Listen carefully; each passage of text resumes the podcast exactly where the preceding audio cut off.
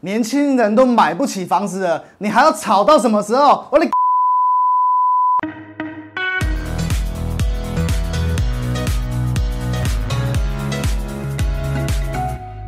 各位观众，大家好，我是买房首购专家 Ken，这是一个专属讨论第一次买房子就上手的频道。如果你也对这个话题有兴趣的话，请记得按赞、订阅、分享，那你就不会错过任何一个非常精彩的影片喽。嗨，大家好，我是 Ken，今天要跟大家分享的是长期收租的投资人和炒房赚暴利的投资客的差别。其实早上一早哦，看到那个我们的导演给我这个剧本，有点火气。就是我只要一听到炒房两个字吼，心里就会很不爽。我那个手只要放在那个温水里面，都会变滚水，就是很生气，很生气，很生气。为什么？因为我觉得这个就是完全没有天理的事情。那我稍微跟大家报告一下，买房首购专家 Ken 这个频道最大最大的的一个创立宗旨，就是我希望可以杜绝这种公平公开、应该要公平公开通证的一个房屋市场。而不是一直被这些少数的人哈抓着，把房子当成买卖的工具。那以下两点，Ken 在这边哈稍微跟大家分享，投资房子不是不可以，但是要怎么投资的方法。那以下两种都是投资，那这两种差在哪里？Ken 在这边稍微跟大家说清楚、说明白。第一点，第一种就是收租型投资人。收租型投资人是什么？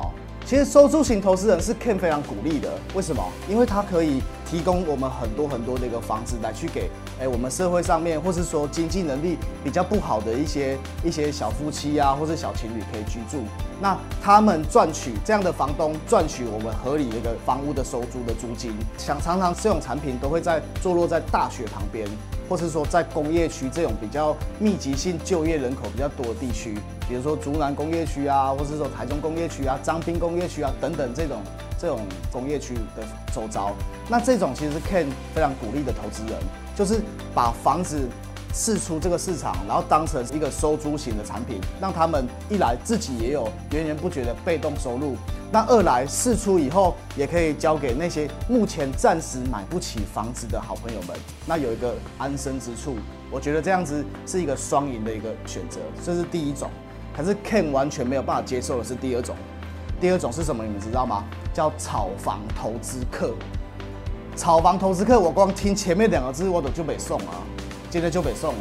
为什么？明明这栋房子的行情是一千万，你已经买低了，你买八百万，你买七百万，你却要装潢起来以后，硬要卖一千二、一千三。其实你可以卖一千万，你如果买拿八百万，那是你的本事，你拿的很便宜，我觉得我很鼓励。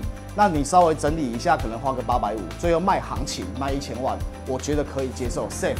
可是大部分的炒房投资客不是这样子的，是想要透过房子八百万装潢一下，一口气飙二十趴，变一千两百万卖，一手接一手，一手接一手，一手接一手，造成我们的房价节节高升。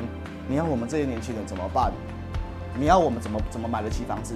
难怪现在很多年轻人已经躺平了，就是直接放弃买房子的梦想。